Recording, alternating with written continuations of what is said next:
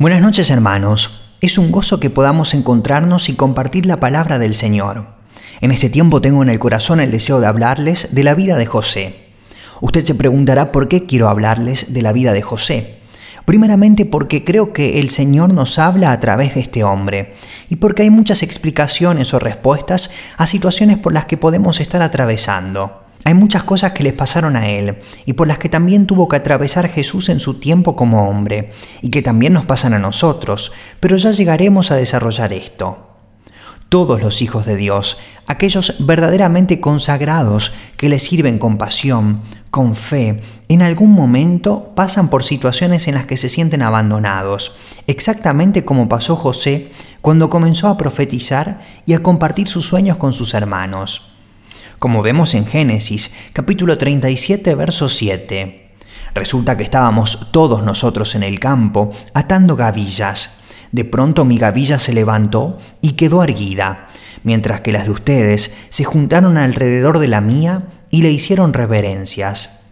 José no saca ninguna conclusión de aquello. Son sus hermanos quienes le dicen, ¿de veras crees que vas a reinar sobre nosotros y que nos vas a someter? Y lo odiaron aún más, por los sueños que él les contaba. Ellos, los hermanos, habían entendido la visión. José era solamente un niño de 17 o 18 años que comparte lo que había recibido. Y es así como el Señor nos llama, dándonos un sueño, una visión, una dirección, y todo eso va a formar parte de nuestro llamado. Dios llama a José de esa manera, y nadie entre nosotros puede imponer su llamado. Los otros tienen que reconocerlo. Y es así que muchas veces no sabemos a dónde ir, no tenemos dirección, pero alrededor nuestro los hermanos y hermanas comienzan a ver algo en nosotros y a reconocer que Dios nos ha llamado para una determinada cosa. Y cada persona que tiene un llamado pasará por pruebas. Esas pruebas forman parte del llamado. No podemos crecer sin atravesar por pruebas.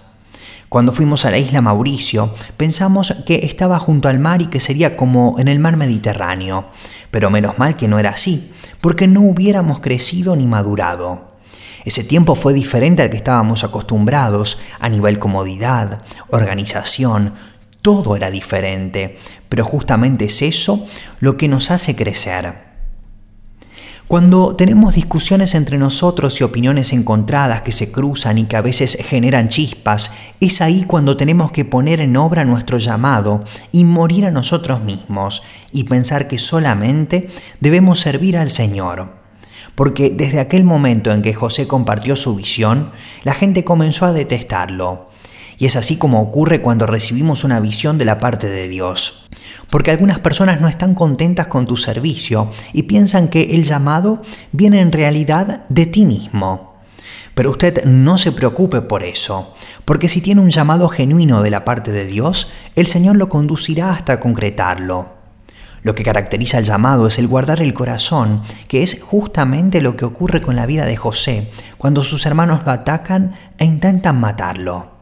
Él guardó su corazón en aquel momento, como también lo guardó en otros momentos, como cuando la mujer de Potifar intentó tentarlo para que duerma con ella, y luego de que José se negara, mintió a su esposo calumniando a José y haciendo que éste terminara en la prisión, siendo inocente. Es por eso que es muy importante guardar el corazón.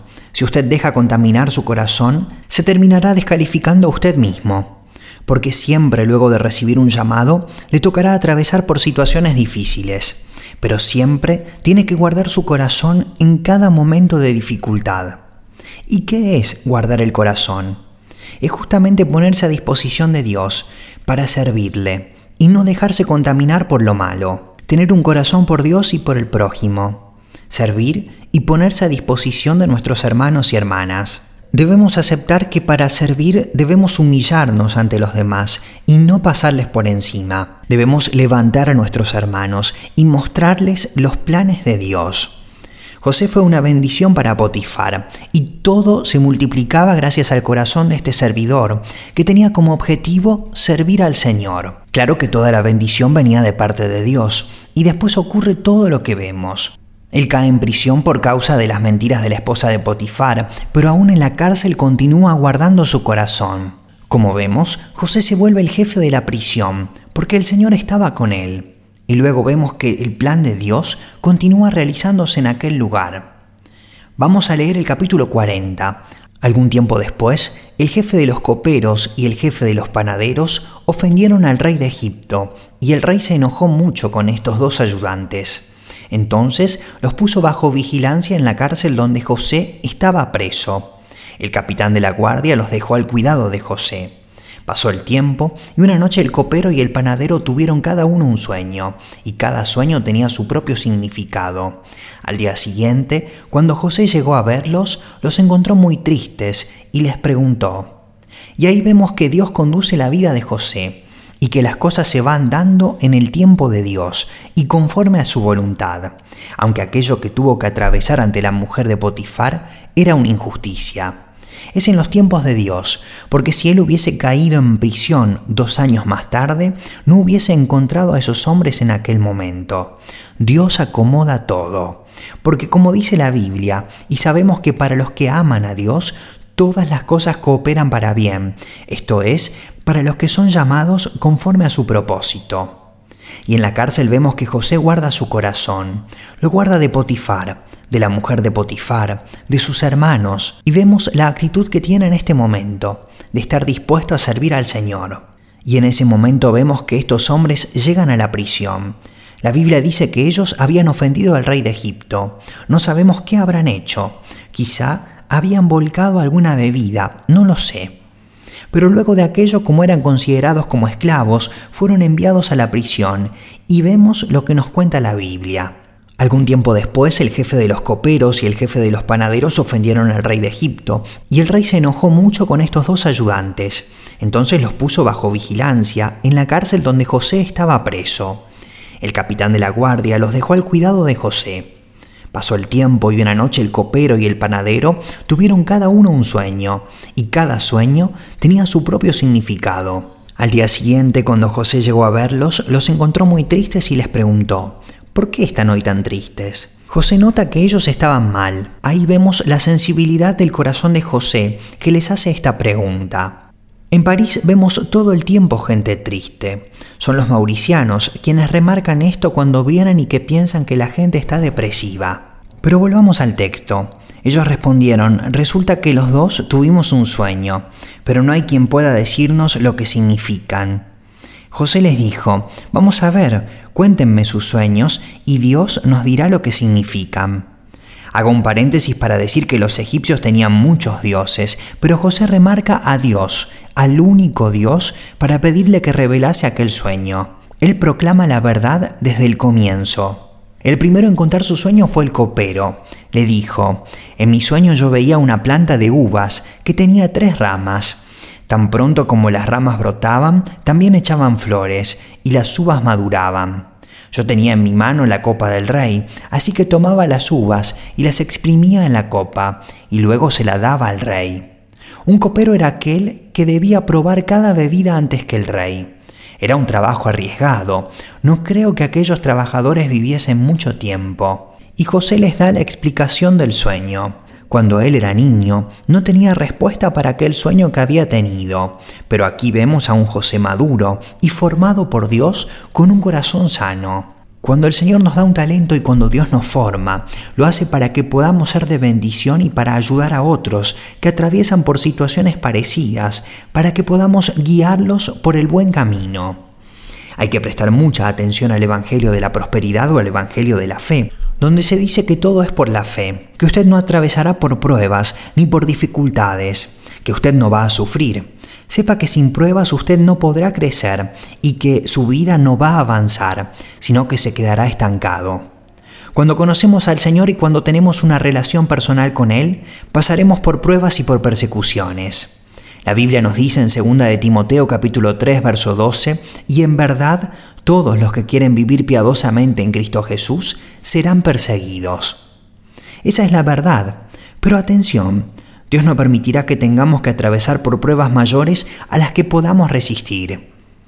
Con las pruebas nos dará también una salida. Y es normal que tengamos que pasar por situaciones difíciles, porque es ahí donde buscamos al Señor. Cuando vemos que nuestro matrimonio no va como lo esperábamos o cuando vemos que nuestro jefe no era realmente ese tipo amable que había creído conocer o tantas otras cosas, bueno, es el momento de apoyarnos en el Señor, de tener confianza y de guardar nuestro corazón para servir a aquellos hermanos y hermanas que están en necesidad. Así debemos ser. Tenemos que tener un corazón por los demás y debemos ser una respuesta para los otros. Algunas veces nos puede pasar que estamos orando por otras personas y que el Señor nos dice, eres tú la respuesta a esa necesidad, ve y ayúdala, sostiene a ese hermano o hermana. Es por eso que no debemos desarrollar nuestro corazón para nuestra propia satisfacción, sino para ayudar a los otros y para volvernos un instrumento en las manos de Dios. Pero volviendo al texto de José, leemos la explicación del sueño. José le dijo, las tres ramas son tres días, Haciendo un paréntesis, vemos que esta revelación no es una mera respuesta humana, esto viene de parte de Dios. Seguimos. Eso quiere decir que dentro de tres días el rey te perdonará y te devolverá tu cargo, para que vuelvas a servirle como su jefe de los coperos. Por favor, cuando todo esto suceda, no te olvides de mí. Tan pronto puedas, háblale de mí al rey y sácame de esta cárcel. Yo soy hebreo y me trajeron aquí por la fuerza, aunque no hice nada para merecerlo. Y muchas veces tenemos planes como este que venimos de escuchar. Ahí vemos a José poniendo su confianza en estos hombres y cuántas veces obramos nosotros también de esta manera. Y ponemos nuestra confianza en las otras personas. Pero no son ellos quienes van a abrirnos una puerta, es el Señor quien lo hará. Versículo 16. Cuando el jefe de los panaderos vio que José le había dado un significado muy bueno al sueño del copero, le dijo, También yo tuve un sueño. Sobre mi cabeza había tres canastas de pan. La canasta de más arriba tenía los mejores pasteles para el rey. Sin embargo, las aves venían a comérselos. José le dijo, las tres canastas son tres días. Eso quiere decir que dentro de tres días el rey mandará que te cuelguen de un árbol. Allí los buitres se comerán tu cuerpo. ¡Qué interpretación! Versículo 20. Tres días después, el rey de Egipto celebraba su cumpleaños, así que hizo una gran fiesta e invitó a todos sus ayudantes y consejeros. Allí, delante de sus invitados, el rey mandó a sacar de la cárcel al jefe de los coperos y al jefe de los panaderos. Al jefe de los coperos le devolvió su cargo, pero mandó que colgaran de un árbol al jefe de los panaderos. Así se cumplió lo que José les había dicho. Sin embargo, el jefe de los coperos se olvidó completamente de José. Y aquí vemos otra cosa importante. Si nuestra confianza está en los hombres, nos decepcionaremos constantemente. Debemos poner nuestra confianza en Dios. Si sacamos la cuenta, mientras pasamos al capítulo 41, pasaron dos años después de este encuentro en la prisión. Mucho tiempo pasó. Quizá José pensó que el Señor lo había olvidado. No, el Señor no lo había olvidado. Capítulo 41. Dos años después, el rey de Egipto tuvo un sueño en el que se veía de pie junto al río Nilo. Dos años es mucho, pero ¿qué hubiese pasado si hubiese ocurrido antes? Tal vez José hubiese sido liberado y habría partido a la tierra de Canaán. No lo sabemos, pero aún después de dos años, José seguía guardando su corazón, porque el tiempo de Dios va a venir. Y es eso lo que debemos hacer también nosotros, aprender a guardar nuestro corazón, porque aquello nos ayudará a desarrollar paciencia en nuestra vida de todos los días. Debemos orar todos los días, esperar todos los días y entregar aquellas situaciones en manos del Señor todos los días, diciendo, Señor, yo no sé cuándo ocurrirá, pero estoy a tu disposición. Pero vamos al versículo 46. Aquí leemos, José tenía 30 años cuando se despidió del rey y comenzó a viajar por todo Egipto. Recordemos que cuando estaba con sus hermanos, él tenía 17 años. Digamos que digamos que habrá pasado 5 años con Potifar y 7 años en prisión. 7 años, hermanos. Es mucho, pero es el tiempo del Señor. Y nosotros muchas veces queremos que las cosas ocurran inmediatamente. Y con Abraham también vemos que el Señor se toma su tiempo, porque es necesario que Dios nos prepare para estar listos para aquel momento. Y todos debemos pasar por eso. Debemos atravesar por un proceso de maduración, Muchas veces veo personas que tienen una gracia, pero es necesario aprender más de Dios y dejarse formar para tener un mensaje que aporte un cambio en la vida de las personas. Es necesario que pasemos por diferentes procesos de formación, como aquel proceso por el que atravesó José. Nuestro modelo tiene que ser el Señor mismo, porque si no nos pasará como aquel pastor de 20 años con una gran tarjeta personal que a los pocos meses dejó porque estaba deprimido. Nuestro modelo tiene que ser Jesús, quien teniéndolo todo decidió humillarse a sí mismo. Jesús, quien fue traicionado por su amigo Judas, quien tuvo que atravesar diferentes situaciones con sus discípulos. Hay una confrontación entre la carne y el espíritu. Es por eso que en nuestro gobierno vemos leyes anti Dios que se aprueban, porque es la carne la que está la obra, y porque ellos quieren la libertad de la carne, es decir, la libertad del pecado. Pero eso lleva al país a la ruina. Pero ese es otro tema. Pero qué bendición tener el Evangelio de la cruz, que nos lleva al arrepentimiento. Claro que no es popular, claro que algunas personas están contentas al comienzo, pero hay que tomar todos los días la decisión de seguir al Señor. Me tocó ver gente en necesidad que cuando recibe dinero lo gasta todo el mismo día y me hacía sentir triste porque era gente a la que queríamos ayudar, pero que tienen una carencia tan grande dentro de ellos que necesitan llenarla de una manera incorrecta, malgastando el dinero que le damos, porque están actuando en la carne pero no es así como se logra. Debemos someternos al Señor todos los días y buscarlo, pidiéndole su ayuda. Pero volviendo a José y haciendo un paralelo con Jesús, vemos que a ninguno de ellos los suyos les habían reconocido. Podríamos detenernos y pensar en aquellos servidores que José había encontrado en la cárcel y analizar sus corazones. Quizá el que fue liberado y puesto de nuevo al servicio tenía un mejor corazón que el otro que fue colgado, no lo sabemos. Pero en nuestras vidas debemos parecernos al Señor Jesús. Debemos tener un corazón como el del Señor. No debemos trabajar en nuestras propias fuerzas. Cuando realizamos algo debemos hacerlo en el Señor con amor y dedicación. Cuando servimos a Dios no debemos dejar que nos invada la crítica ni la amargura. Debemos dejar la crítica y la amargura a los pies del Señor, porque aquello nos hará libres y es realmente un regalo de Dios. Tuvimos una situación con una persona que había malentendido algo que habíamos dicho y llegamos a la conclusión de que había una única solución y era que nos humillásemos. No nos habíamos equivocado en aquella situación, pero para que aquella persona no se pierda, debimos tomar la decisión de morir a nosotros mismos, porque debemos hacer todas las cosas, como decía Pablo, para bendecir a la iglesia porque queremos que las cosas vayan bien en nuestra congregación, y si para que eso ocurra debemos humillarnos, lo haremos, porque debemos morir a nosotros mismos. Pero la palabra de Dios dice que podemos también toparnos con la injusticia, y es difícil. Por ejemplo, hace algunos días me estacioné sin querer en el banco en el espacio reservado para el camión de caudales, y recibí una multa de 135 euros.